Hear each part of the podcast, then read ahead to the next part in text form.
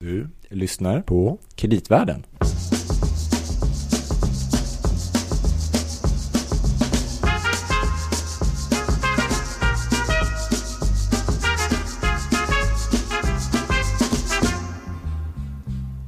Hallå där, Gabriel. Hej Louie. Kul att se dig. Ja, men du, sist vi såg så satt vi i den här, kommer du ihåg, satt i en roddbåt och var på väg till Kina. Ja, just det. Precis. Vad skönt ja. Att vi äntligen har kommit tillbaka igen. Mm, via Glasgow kan man väl säga. Det var en lång tur. Ja. Och det slutade väl ungefär som förväntat för alla inblandade, eller? Mm. Mm. Ja, jo, absolut, absolut. Mm, man kan gå tillbaka hem och lyssna på förra avsnittet om man känner ja, att man inte exakt. har hört det här om Kina och tycker att det är spännande och undrade varför blev det som det blev kanske på Coop tjugosex. Så mm. kanske man kan lyssna på förra avsnittet och få en, en känsla för vad Kina egentligen vill. Mm. Men det ska vi inte prata om idag. Nej, för jag tänkte att det där med Kina, det finns ju några intressanta kopplingar till dagens ämne. Mm. Vi hade ju, vi pratade ju när vi diskuterade Kina, det finns ju bland annat ett antal, men det var miljöaspekter och då är den här gröna, tänker jag. Och sen mm. har vi ju de här sociala kontexten. Just det. Och då har vi ju den här sociala komponenten också. Då har vi ju redan två av de här huvudkomponenterna när vi brukar prata med så här E S G och hållbarhet och sånt, eller hur? Men vi pratade också om det här som är, som är liksom en... Alltså kreditgivningen i Kina är väl en mm. ganska stor fråga också. Ja, nej, men absolut. Kreditgivning är i och för sig alltid en stor fråga eftersom det här är Kreditvärden. En Exakt. podcast om finansmarknaden med Louie. Och Gabriel. Ja, precis. Av och med oss. Precis. Men Louis, skriva av plåstret, vad ska vi prata om idag? Nej, men så här. Det har ju varit, vi har ju haft tidigare avsnitt i den här podden. Vi, vi försöker ju reda ut lite olika hållbarhetsaspekter på kreditmarknaden. Och det tycker vi är intressant. Mm. Och då har vi ju pratat om det här med gröna obligationer som jag tror att de flesta som lyssnar på den här podden är i alla fall hyfsat bekanta med vid det här laget. Uh, men på senare tid uh, och kanske framförallt faktiskt i samband med covid så har ju det här fenomenet med så kallade sociala obligationer blivit allt mer vanligt. Kanske mer utomlands än i Sverige. Mm. Mm, så att på sätt och vis kanske vi ligger efter, jag vet inte. Men i alla fall så är ju det här väldigt intressant uh, att det börjar komma fram. Mm. Uh, men vi tänker att, eller jag tänker att det vore, vore väl liksom intressant att försöka ta reda på lite mer. Hur funkar det här? För jag tror att man förstår med en grön obligation och det är klimatprojekt och sådana där saker. Men, Just det, man mäter någonting. Ja, ja exakt, precis. Mm. Men sociala, vad mäter man då? Hur funkar det? Mm. Och det är inte det intressant att försöka ta reda på lite mer om? Ja, det låter utmärkt. Mm. Nu måste och vi hitta några det... som vi kan fråga om det, eller hur? Exakt, ja. Och då, då har vi sån tur så att med oss här idag så har vi två personer som är väldigt, väldigt duktiga på det här med sociala obligationer. Så mm. vi skulle vilja presentera, först har vi Björn Bergstrand. Hallå Björn. Ja men hallå på er. Hej Louie. Hej, hej. Du är, för de som inte känner dig, du är hållbarhetschef på Kommuninvest, eller hur? Mm, det stämmer. Ni har något intressant initiativ på det här sociala området har vi förstått. Ja. Jag Vad heter det? det? Sociala... Du får gärna berätta det. Ja, Lån vi... för social hållbarhet, eller vad kallas ja, det för? Vi, vi, du började ju det här med att prata om sociala obligationer. Och eh, vad vi har gjort, vi har etablerat ett ramverk för sociala obligationer. Eh, kan enkelt beskrivas som att vi tar sikte på att emittera en social obligation. Men vi börjar med att bygga upp en portfölj av lån. Och Och eh, som ska underbygga den tänkta sociala obligationen. De kallar vi lån för social hållbarhet. Det har vi lanserat här under året. Otroligt bra. Vilken tur vi har, Gabriel. Det känns som att vi här har vi hittat en person som kan hjälpa oss lite grann. Det låter perfekt. Men sen är det ju så, här, så fint idag att vi har ju en till gäst mm. som också kan hjälpa oss med det här. Och eh, det är Anna Frejholz på Uppsalahem. Hallå Anna. Hej hej, kul hej. att vara här. Ja, det är grymt att du är med. Och du är då eh, hållbarhetschef på Uppsalahem, eller hur? Absolut. Och ni är liksom lite delaktiga i det här Kommuninvest-projektet, är det inte så? Jo men precis, vi var en av fem blir det var piloter i första omgången. Mm. Så vi var med och fick eh, ja, men, eh, gå igenom processen som en av de första eh, som har gjort det. Då. Så att, eh, det. det var väldigt... Eh, lärorikt och roligt. Mm, suveränt. Så du kanske kan dela lite av de här erfarenheterna du har fått under det här projektet med oss här. Det gör jag jättegärna. Försökskaninserfarenheterna. Ja, men precis så. Precis. Vi ja. brukar gilla det. Att få vara med tidigt ute och, och prova lite och sådär. Mm. Jag ska tillägga att ni har ju varit med inte bara som pilotkund utan ni var ju med, Anna, i den från allra första början när vi började prata med en grupp kunder om tankarna att utveckla en sån här låneprodukt. Så att ni ingick ju redan där i, i den gruppen. Så ni har varit med mm. sedan den allra första dagen och det är vi superglada för. Mm. Nej, men grymt ju. Men vi kanske ska börja med dig då, Björn, och liksom börja, vi har ju haft med gäster från Kommuninvest tidigare i vår podd, men vi kanske ska börja med lite grann vad, vad, är, vad är Kommuninvest då för de som inte vet så mycket om Kommuninvest? Ja, kom, Kommuninvest är ett av kommunerna och regionerna eget ägt kreditinstitut mm. eh, som finns till för att förse kommuner, regioner, kommunala bolag med mera med billig och stabil finansiering när det blir dags att göra stora investeringar. Och det är ju någonting som kommuner och kommunsektorn i stort engagerar sig i väldigt mycket. tre till fyra procent av B N P utgörs av kommunala investeringar i nya bostäder, utbyggda V A-verk, förnybar energiproduktion, kollektivtrafik, avfallshanteringsanläggningar med mera. Eh, kommunerna investerar ju kraftfullt i sådana här saker eh, hela tiden och vår roll handlar om att stå för en, en kostnadseffektiv finansiering eh, när kommunerna behöver ta upp finansiering för att genomföra de investeringarna, vilket man oftast behöver. Och de flesta kommuner i Sverige är med i Kommuninvest, eller hur? Stämmer det. Vi har tvåhundranittiofyra medlemmar. Den allra senaste kom in i veckan, Danderyds kommun. Så tvåhundranittiofyra av landets trehundratio kommuner och regioner är medlemmar. Just det, just det. Ja, då förstår man. Och det finns ju en stor poäng då att man går samman och liksom får, ja, man blir starkare tillsammans då kan man säga. Ja, men det handlar ju om att om man, man kan beskriva det här som en samordnad inköpsfunktion för finansiering. Mm. Som syftar till att tillvarata skalfördelar. Mm. Så när man helt enkelt samlar ihop eller poolar kommunala upplåningsbehov, då får man ju helt plötsligt mycket större upplåningsvolymer och då öppnar sig också upp nya typer av upplåningsmarknader som man kanske inte har tillgång till som en, en mindre låntagare. Kommuninvest är ju aktiv över hela världen med stor obligationsupplåning och det kan ske då till väldigt kostnadseffektiva villkor givet den kreditvärdighet vi står för. Den, de skalfördelarna överför ju vi då till våra medlemmar och kunder när det blir dags för dem att ta upp finansiering. Jämfört, men som, att, som tidigare kanske man lånade som en kommun till med pengar hos några banker eller den lokala banken. Och det är väl inte alls så vanligt förekommande längre. Nej, det var ju egentligen själva grunden till varför Kommuninvest bildades en gång i tiden på, i mitten på åttiotalet. Vid det tillfället så gick ju all kommunal upplåning via de svenska affärsbankerna. Det var ju egentligen som ett resultat av en konversation mellan två kommunala ekonomichefer som man kom fram till att vi borde pröva att göra det här i egen regi eftersom vi har som kommuner beskattningsrätt. Vi är egentligen mer kreditvärdiga än bankerna själva. Det var ju tankegången och mot den bakgrunden så startade man ett, ett samarbete inom Örebro län, tio, tio kommuner och eh, landstinget eh, och drog igång nittonhundraåttiosex och sedan dess har det då växt till att idag omfatta tvåhundranittiofyra kommuner och regioner. Så att det har varit en, en en ganska spektakulär tillväxtresa under tiden med successivt utökade utlåningsvolymer och allt fler medlemmar mm. som anslutit sig. Ja, det där är ju väldigt intressant för det är nog många som inte förstår eller tänker på att kommunerna faktiskt finansierar sig väldigt mycket på obligationsmarknaden så. Nej.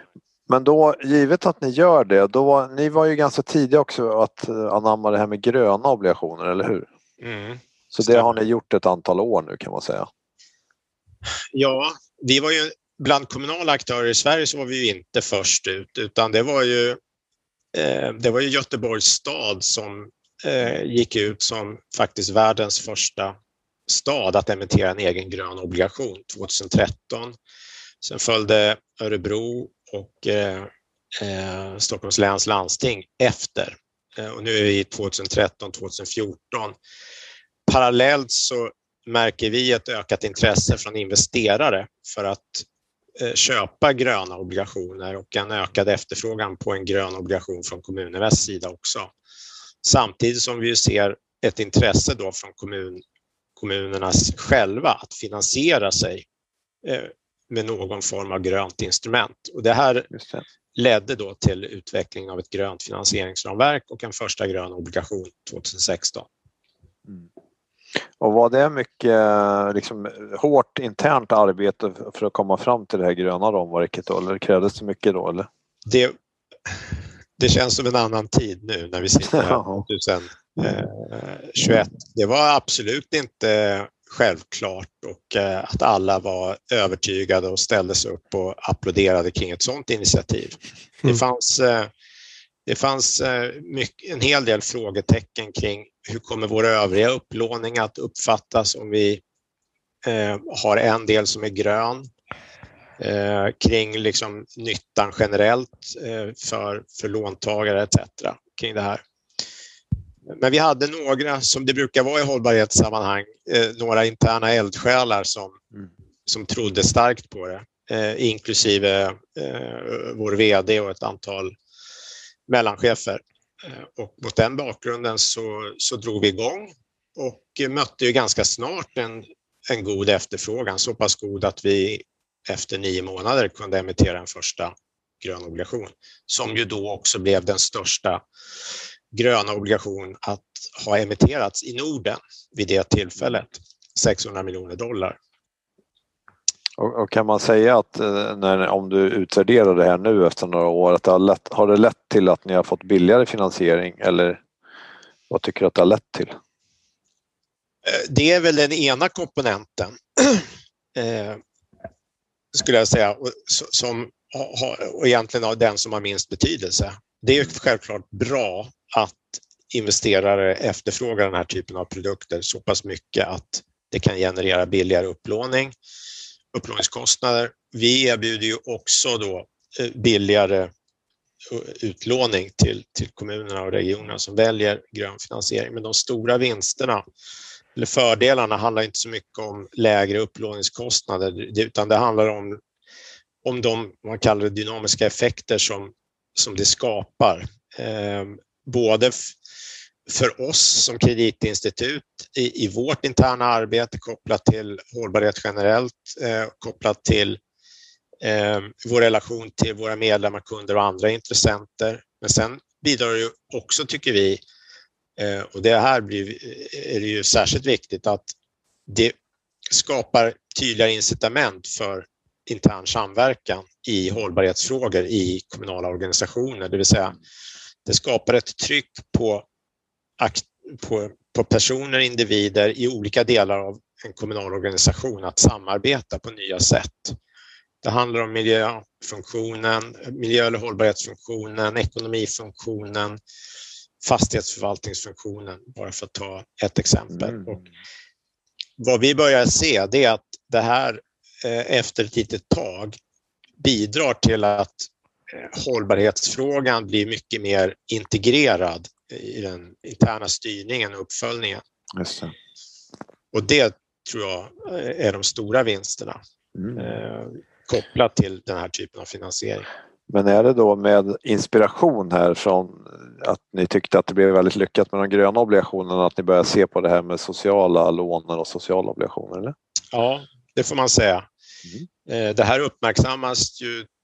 Grön finansiering har ju den fördelen att den har lättare att eh, skapa uppmärksamhet för sig än en vanlig traditionell finansiering, eftersom det finns en tydlig koppling till ett investeringsobjekt. Mm. Eh, du kan alltså koppla ihop en slutsparare, en, en privat pensionssparare eller en Eh, institutionella investerare med ett placeringsmandat kan du koppla ihop till ett fysiskt investeringsprojekt och få kopplingen mellan pengar och eh, klimat- och miljönytta på ett väldigt konkret sätt. På ett sätt som du inte kan få med traditionell finansiering. Så att det, det är ett instrument som är väldigt tilltalande ur det perspektivet och som gör det lättare för många aktörer som inte kanske egentligen förstår vad banker och kreditinstitut i alla delar håller på med, att få en bättre förståelse för det. Mycket uppmärksamhet eh, alltså eh, och eh, det här ledde ju då till att våra ägare, det vill säga eh, kommunerna och regionerna, kom till oss med en fråga om det här har ju gått väldigt bra på det gröna området, men utmaningarna i Sverige, de handlar ju framförallt om det sociala. Kan vi inte göra, kan vi inte utforska om vi kan utveckla ett socialt finansieringsprogram för att försöka bibringa samma typer av nyttor som vi har lyckats med på, på den gröna sidan. Så det var också att säga ett, ett medlems- och ägardriven förfrågan, samtidigt som vi förstås också, som du antydde inledningsvis, att vi har haft en utveckling på Europanivå där sociala obligationer, social finansiering har eh, vuxit. Eh, så att vi visste ju samtidigt att det finns en, fanns en ökad efterfrågan även från investerarsidan. Eh, kopplat till det, det sociala. Så att det, var, det var, fanns, fanns väldigt goda skäl att utforska det här helt enkelt. Så när, när var det det här kom upp då, och när, hur lång tid tog det innan, från att ni började diskussionen till att ni kunde lansera det här sociala ramverket? Då? Vi är ju inte alltid snabbast, eh, snabbast, vi kanske är snabbast i vår klass, men i förhållande till eh, Eh, liksom, samhället i stort så kan det uppfattas som det kanske går lite långsamt, men vi är måna om att det ska göra ordentligt också. Mm. De, här, de här diskussionerna började väl ta fart under tjugoarton skulle jag säga, slutet på tjugoarton. I mars tjugonitton så hade vi formerat en första referensgrupp i vilken eh, Uppsalahem och eh, Anna, Annas kollegor ingick, och ett, ja, totalt sett ett tiotal kommuner och, och kommunala bolag som ingick i den referensgruppen. Och då började vi diskutera eh, det här arbetet och hur, hur skulle vi kunna utforma en... en då, då tog vi framförallt sikte på låneprodukten. Ja. Därför att vi, var, vi vet ju att det finns en väldigt stor efterfrågan på investerarsidan för, eh, för, för hållbara finansieringsprodukter. Det som är utmaningen generellt är att till utbudet vida understiger efterfrågan. Eh, och, eh, alltså mängden projekt som man behöver finansiera det här, där det här kan vara lämpligt alltså? Ja. Mm. Och liksom nyckeln till framgång handlar om att få med sig, om jag kallar de projektägarna, det vill säga investeringsprojektsägarna. Det är ju kommunala bolag, det är kommunerna, det är regionerna, och på, på den privata sidan kan det vara fastighetsbolag till exempel, som måste vilja ha den här finansieringsformen.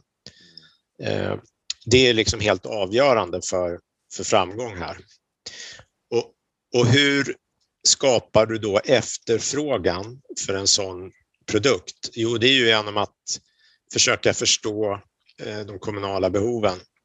Så att det var väldigt viktigt för oss att ha en dialog med, med Anna med flera eh, kring hur utformar vi en låneprodukt för social finansiering för att eh, kunna göra nytta, för att kunna främja det lokala hållbarhetsarbetet, lokala regionala hållbarhetsarbetet. Eh, det var ju liksom ett viktigt, väldigt viktigt ingångsvärde. Ett annat var ju då att vi hade med oss historiken av fem, cirka fem års arbete på den gröna marknaden. Och där är ju eh, frågan om additionalitet intressant. Liksom. I vilken utsträckning bidrar finansieringen till att någonting mer händer som annars inte skulle ha hänt? Just det. Mm. Eh, och i... Eller är det bara en omne- ombenämning av liksom en finansiering eller en investering som ändå skulle ha skett? Exakt. Det är alternativet. Ja. Ja. Och, och där får man ju liksom vara ärlig och säga att en, en hel del av det som vi idag finansierar grönt skulle ju ha finansierats grönt i alla fall. Additionaliteten hamnar, han, hamnar inte så mycket om finansiell additionalitet, utan den handlar om andra aspekter som jag var inne på tidigare. Mm. Och här ville vi då, när vi nu pratar om eh, socialt, då ville vi ta steg, steget lite vidare. Att liksom borra i vad, vad har vi för utmaningar i Sverige som vi, om jag nu tänker, som skulle kunna börja adresseras via en finansieringsprodukt. Mm. Och då hade vi också begräns- den begränsningen att vi finansierar typiskt sett fin- fysiska investeringsprojekt. Så med de ingångsvärdena så, så började vi ett utvecklingsarbete eh, som då har mynnat i utformningen av en, en ny låneprodukt. Då. Just det. Men då kan du ta bara, vi ska ju prata med Anna strax, men kan du ta några exempel då på typ av projekt som det skulle kunna vara? Ja, vi, vi, vi har ju två typer av investeringsprojekt som, som vi kan finansiera. Eh, och det handlar dels om Fys- det vi kallar fysiska investeringsprojekt med en därtill kopplad social insats. Och då handlar det alltså om att, mot bakgrund av insikten att social förflyttning i riktning mot sociala mål, eh, det handlar väldigt mycket om mellanmänskligt arbete. Det handlar mindre om att sätta upp en, en ny fysisk eh, enhet i form av en skola eller en bostad. Det kan, det kan ge vissa typer av bidrag, men det vi ser från framgångsrikt arbete med social hållbarhet är att ofta koppla till någon form av mellanmänsklig eh, aktivitet, någon social insats. Ett typexempel här skulle kunna vara det arbete som riktigt duktiga allmännyttiga bostadsbolag bedriver runt om i landet, där man ju utöver att erbjuda boende jobbar också med mjuka, mänskliga dimensioner som kan handla om att man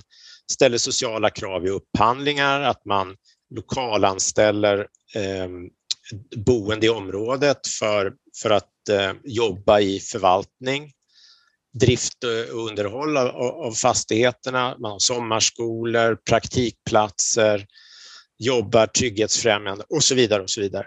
Så det, det är ett, ett typiskt eh, exempel. Vi har ju några projekt nu. Uppsalahem ett som handlar om hållbara renoveringar i allmännyttan som vi finansierar med den här investeringstypen. Den andra investeringstypen handlar om fall där det räcker med den fysiska investeringen, eller att man på goda grunder kan anta att bara genom att göra en fysisk investering så kan man nå sociala mål. Eh, och det kan handla om, eh, som i vårt fall då, så har vi, finansierar vi en dagvattenpark i, i Botkyrka med lån för social hållbarhet. Och där stod man inför behov att investera i, i, en, eh, i ett parkområde för att hantera en miljörelaterad fråga kopplat till dagvatten. Och när man ändå stod inför den investeringen så tänkte man att ska vi se över hela utformningen och utbudet i det grönområdet för att tillgodose sociala mål. Mm. Eh, och, och den investeringen har då klassats som en typ av investering där vi inte ställer samma typ av krav på mellanmänskliga insatser. Ja, jag kan förstå. Hur, det, ibland brukar man ju säga så här, det med, när man har just sociala mål och så här, dels att de kan vara svårare att mäta än miljömål och sen att det kan vara, krävas mer, alltså att man måste utvärdera dem över en längre tid mm. för att man ska se effekten. Hur ser ni på det då i ert ramverk och sådär? Det där är ju en av de helt centrala grundpelarna i, i det här ramverket. Det handlar om just effektmätning mot bakgrund av att, som du säger, det är svårt att mäta effekt och också mot forskning då, som pekar på att vi, vi gör det här i Sverige i allt för låg utsträckning eller vi mäter på fel sätt. Mm. Det, det är ju här vi tror att en, verk, en av de verkliga additionaliteterna eh, mm. kan komma. Från, den, från, från lån för social hållbarhet genom att vi kravställer på effektmätning över tid. Mm. Och vi har ju då extra goda förutsättningar att kunna kravställa på det just över tid eftersom finansieringen finns ju ofta kvar eh, länge. Även efter att investeringen är eh, är genomförd, så att säga. Mm, mm. Så att det är, eh, det, det är det är väldigt centralt för, för den här låneprodukten att vi, vi kravställer på effektmätning, att man, det vill säga inför en investering har tänkt igenom vilka sociala mål den här investeringen och den kopplade sociala insatsen är tänkt att uppnå. Hur ser utgångsläget, eh, problembilden eller behovsbilden ut, och vad har man för, så att säga, eh, tankar kring en effektlogik. Mm. Så att säga, hur, hur kan man, hur ska den här insatsen över tid kunna leda till att eh, skapa eh, förändring för en definierad målgrupp? Är det svåraste här att klara av kausaliteten i mätningen? Eller vad är... Vad är den stora det, utmaningen här? Liksom? Ja, det, det, där, det där ser nog olika ut beroende på vem som ansöker om lånet, och det tror jag också kommer se olika ut över tid i takt med att eh, olika aktörer blir bättre på att hantera de här frågorna. Jag tänker, om man jämför med ett grönt så, är det ju, så har man kanske ett antal C O två-utsläpp per kvadratmeter, och så kan man mäta det innan och så gör man en energieffektivisering och så ser man vad som händer. Men parallellt med de här insatserna som man då gör, eh, om det är typ ett som du beskrev, så kan man ju, konjunkturen kan ju förändras, det kan ske yes. demografiska förändringar och, och sådär. Det här, det här kan säkert Anna mm. ge liksom en, en, en ännu bättre bild än, än vad jag kan göra av det. Den är ju svår, eh, och det är alltså hur ska du kunna koppla just din insats till ett visst socialt utfall och visa att det är din insats som har bidragit till effekterna. Eh, den där, den där är jätteknepig och eh, kan ibland kräva väldigt omfattande effektmätning med hjälp av, vad är det man kallar inom läkemedelsutveckling, kontrollgrupper. Just det. Och, mm, just det. Och vi kravställer inte på att man ska kunna peka på den kausaliteten. Det vi kravställer på, det är att man ska identifiera det vi kallar relevanta utfallsindikatorer. Det vill säga, kan vara nyckeltal eller kvalitativa, kvantitativa indikatorer som kan spegla en förflyttning i riktning mot de sociala målen. De ska man följa upp över tid. Det kravställer vi på. Vi kravställer inte på att man måste kunna påvisa kausalitet som du, som du nämner. Ja, men för det finns ju olika typer av, vi kan ju komma tillbaka till det kanske, men olika typer av sociala ramverk här i den här nya. Det är många olika. Mm. Ja, men precis. Men jag tänker vi kanske går vidare till dig då, Anna, för att ja. konkretisera det hela lite ytterligare och förstå vad det är för projekt ni jobbar med. Men kunde du bara först berätta lite kort om, om Uppsalahem så att vi förstår vilken typ av aktör ni är, så att säga? Ja, men absolut. Vi är ett allmännyttigt bostadsbolag. Vi har sjutton tusen lägenheter ungefär runt om i Uppsala. Ehm, ganska mycket skötsel i egen regi, så vi är lite drygt trehundra anställda eh, hos oss som jobbar med allt från fastighetsskötsel till målning och, och allmänna utrymmen. Ehm, och eh, jag tänker att jag känner igen mycket av det som, som Björn berättar från deras historik. Ehm, för vi har jobbat med både liksom den ekologiska hållbarheten och den sociala hållbarheten i, under många, många år, och också liksom gjort insatser där vi försökt koppla ihop de här bitarna med det ekonomiska. Vi lanserade ett eget grönt ramverk och släppte, liksom, vi lanserade en grön obligation tjugo femton. Och exakt de här bitarna som, som Björn beskriver, med fördelen av att, att koppla ihop det liksom internt i arbetsgrupper och, och att verkligen formalisera det eh, är väldigt lärorikt. Mm. Sen är det de bitarna som vi pratade om nu med, med uppföljningen. Där är vi ju inte riktigt lika mogna kanske när det gäller de sociala frågorna. Eh, så för våran del så kändes det upplägg som vi har eh, i ramverket för lånen för social hållbarhet väldigt bra. För det som kan vara svårt, som vi var inne på utöver kausaliteten, är ju också att, att vi ofta gör många olika insatser kanske på samma gång. Även i områden där vi, där vi renoverar och har en, har en stor insats som vi finansierar, så kan vi också göra andra mindre saker under tiden. Ändra personal på plats eller tillför resurser på olika sätt. Um, så den, den frågan är inte alltid helt enkel, men det jag tyckte var en av de liksom, stora fördelarna för oss nu när vi har gått igenom den här processen, att verkligen tänka till. Och vilken typ av projekt är det då som har varit aktuella för er när ni har sett på de här sociala lånen? I den här första omgången som vi har varit med i, då är det som sagt renoveringsprojekt, och så mm. har vi kopplat till det. Då, så det är en fysisk renovering eh, av ett antal lägenheter i eh, Erik Sperring heter bostadsområdet mm. i, i Uppsala, och därtill har vi då kopplat en insats som handlar om att vi tagit fram en renoveringsmodell som ger hyresgästerna ökad möjlighet till påverkan eh, av renoveringen i deras lägenheter. Så vi gör en ökad anpassning och har då också en ökad dialog med hyresgästerna utifrån att vi ser att, att en, den här typen av renoveringar, det finns en, liksom en risk för, för ökad oro och osäkerhet.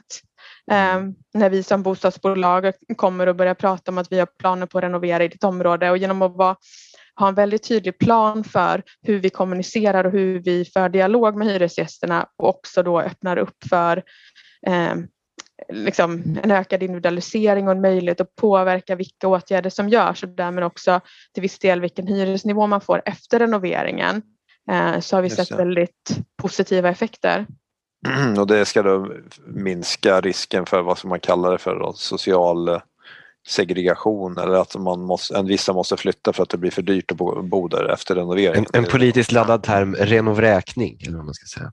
Den förekommer ju, och det är liksom, vi tycker när vi tittar på våra tidigare renoveringar som hade annat upplägg, så kan vi inte riktigt se de tendenserna där heller. Däremot så ser vi ofta den här som sagt liksom, oron och osäkerheten kring framförallt liksom, hyresnivåerna och vad som ska hända i området. Och det är ju eh, såklart av högsta vikt för oss också att vi har hyresgäster som trivs och vill bo kvar och finns som en liksom, stabilitet i området.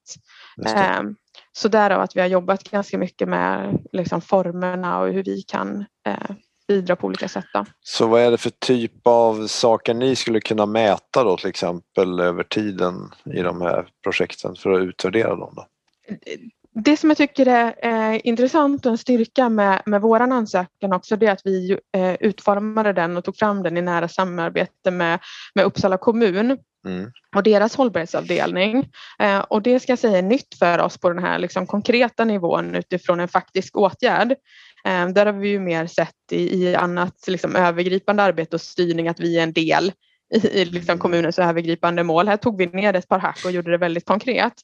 Eh, och då mäter vi dels eh, ett par indikatorer som kommunen följer, eh, bland annat genom deras trygghetsundersökning, och också har vi med oss eh, att vi följer andelen som uppbär försörjningsstöd i området ja. och har en målsättning att den inte ska öka över tid. Sen har vi då också ett antal, ett antal egna indikatorer eller måste säga, som vi levererar som fastighetsbolag, och där följer vi både genomsnittlig hyreshöjning, antal avflyttningar från området, mm. exklusive sådana som fått liksom erbjudande av en annan lägenhet med anledning av renovering, för den möjligheten erbjuder vi också.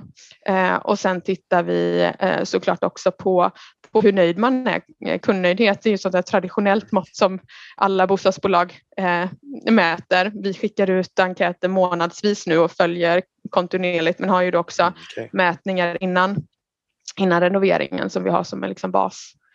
basläge. Så kan man säga då det som Björn var inne på, har det lett till förbättrad effektmätning då hos er? Det lät ju som ett nytt samarbete där med kommunen till exempel. Så det var ju ja.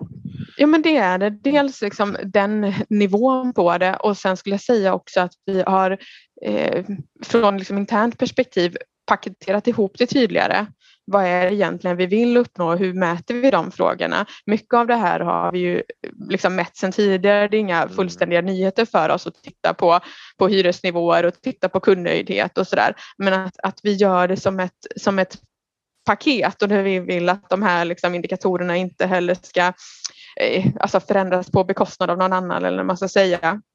Den är ny för oss, och också få in då den här liksom finansieringsdelen i det hela, att det faktiskt också finns ett, ett, en nytta eller liksom ett, ett värde för oss att, att eh, ja, eh, arbeta med liksom våra grundleveranser och våra renoveringsprojekt utifrån de här eh, aspekterna.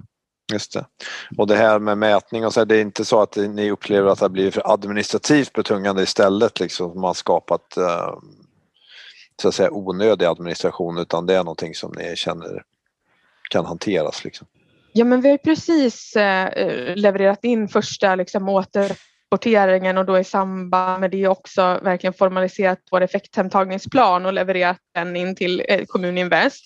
Mm. Och det arbetet skulle jag säga var inte eh, liksom så administrativt betungande. Sen får vi se vad Björn och hans kollegor liksom återkommer med. Se om Björn är nöjd. Exakt. Ja, precis, så. Han kanske har mer krav. Vad vi får för dom här om vi, om vi liksom uppfyller nivån och kravställningen. Eh, mm. Hur verkar det hittills, Björn, då med liksom återrapporteringen från de som har börjat med de här sakerna? Funkar det som det var tänkt eller?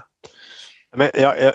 Jag kan väl säga inledningsvis så är det här naturligtvis en balansgång förstås. Att eh, hitta en rimlig avvägning mellan liksom, hur kravfylld en, alltså, dels en ansökningsprocess men också det som följer efter ansökningen som handlar om återrapportering.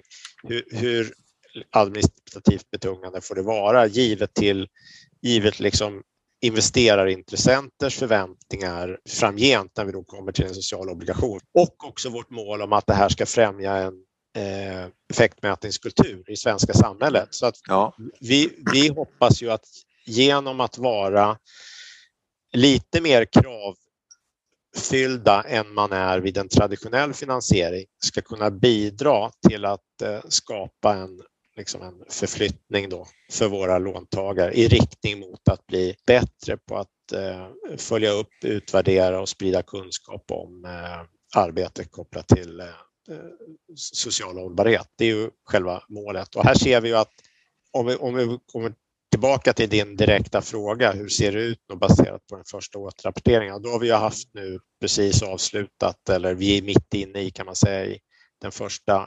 återrapporteringscykeln för de fem första låntagarna. Ja. Och eh, det är inte oväntat att det är liksom spridning i kvalitet här.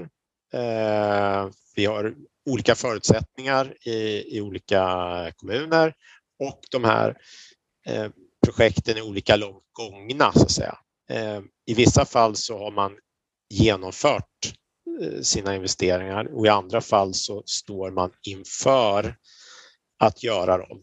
Kanske inte heller har hunnit tänka till eller sätta upp rutiner för effektmätning.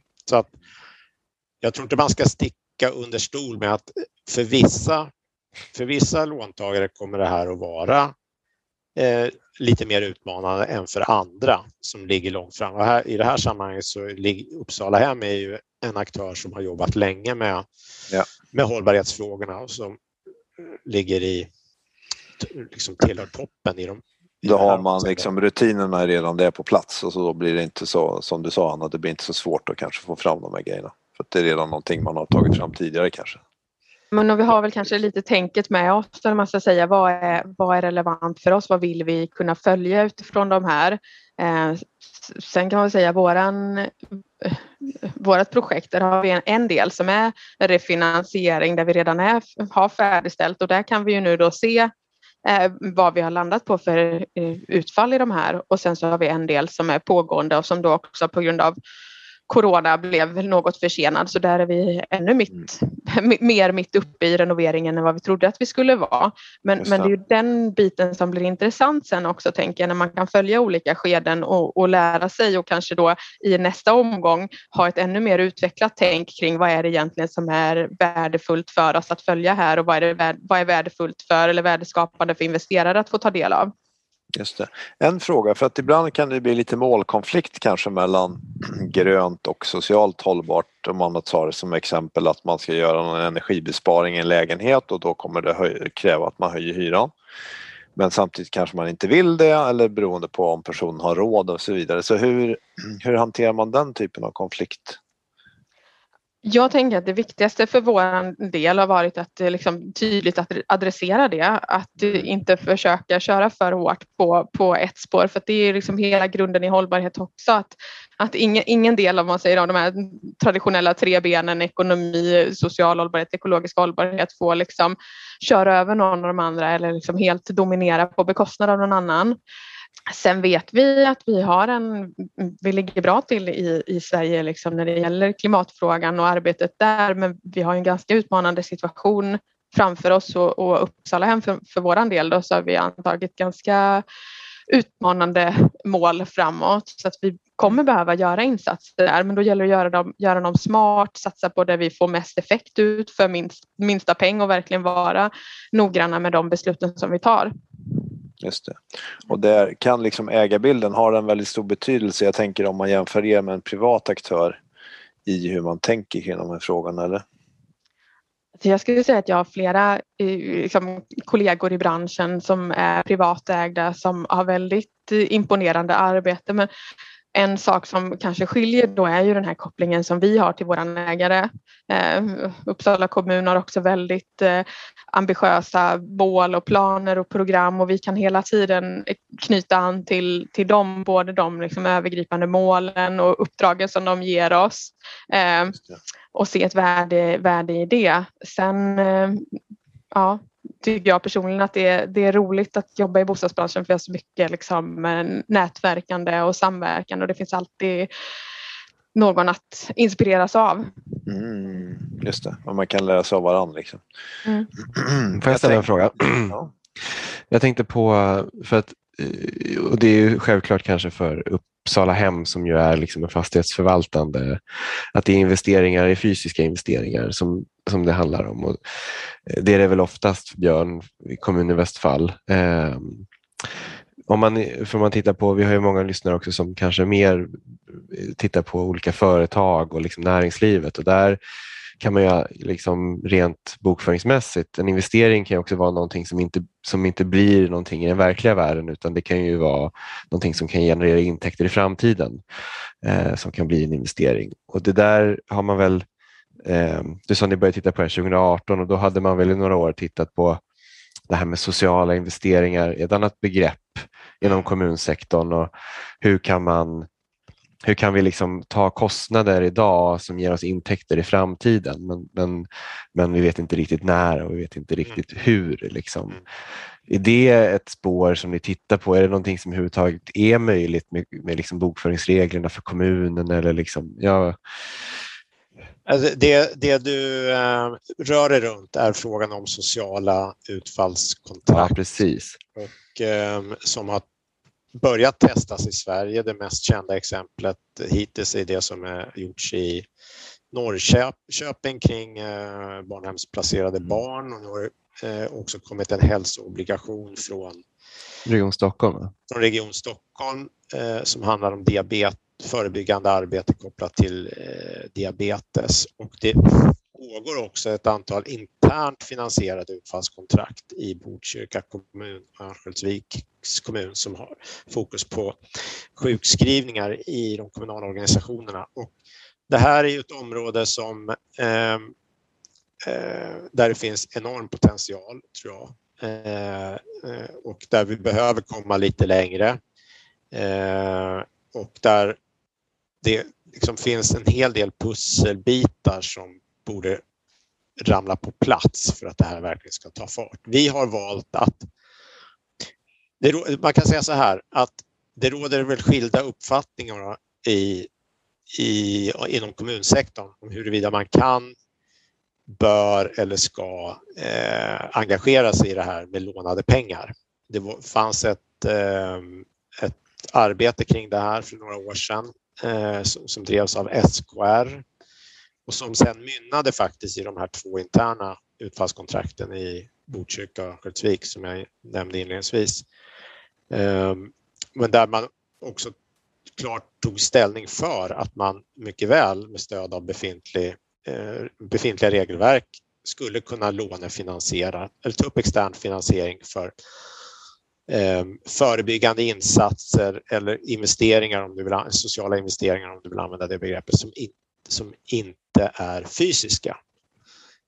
Man går ut och frågar hundra kommunala ekonomichefer om de tycker det är en bra idé eller inte. Då, då, då kan du få delade svar, så att säga.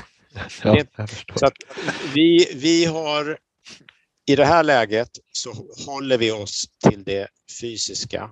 Vi ser ett stort behov av utveckling på det här området och, och, och där finns det, finns det pågår diverse initiativ nu kopplat till nationella utfallsfonder bland annat, och, och det finns rapporter som har skrivits i ämnet som pekar på vad som behöver göras och som, som är bra.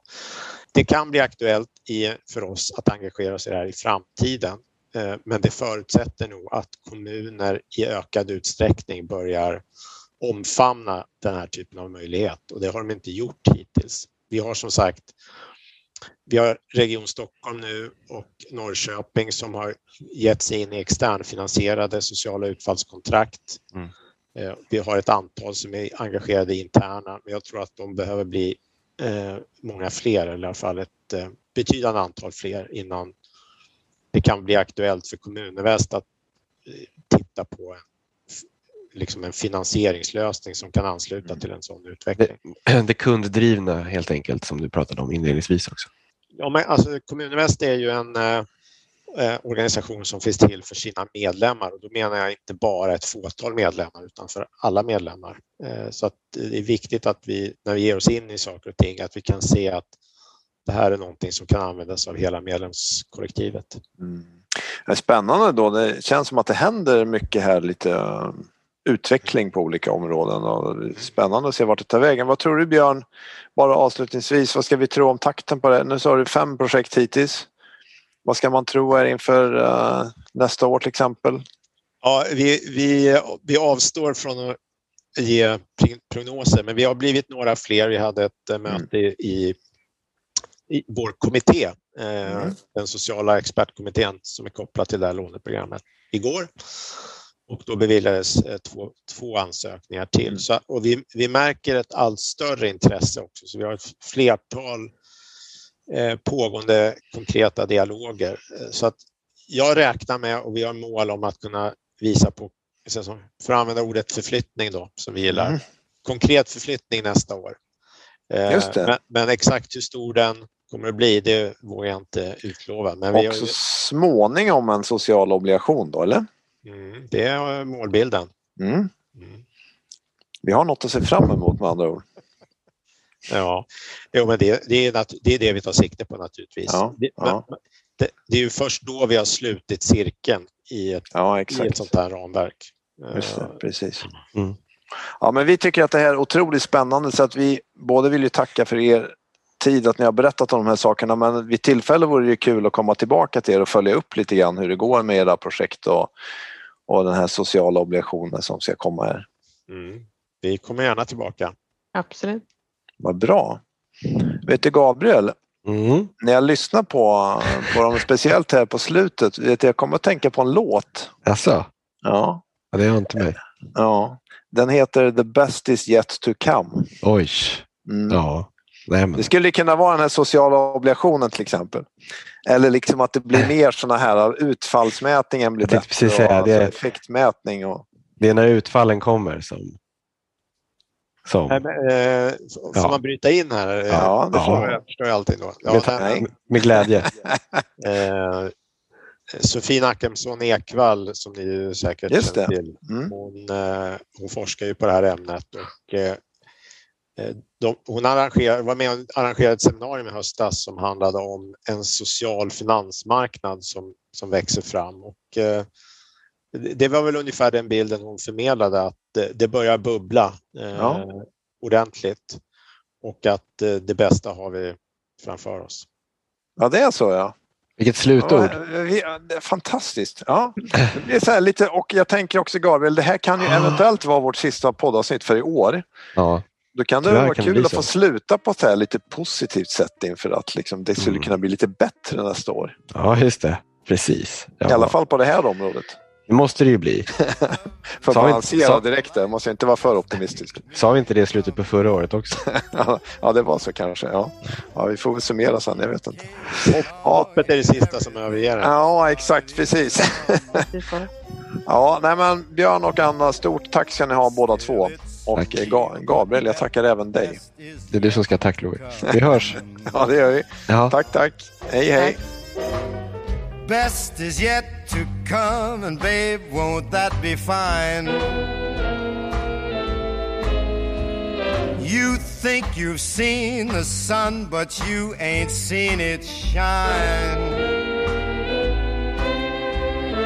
Wait till the warm-up's underway. Wait till our lips have met. Wait till you see that sunshine day. You ain't seen nothing yet. The best is yet to come, and babe, won't it be fine? Best is yet to come, come the day you're mine.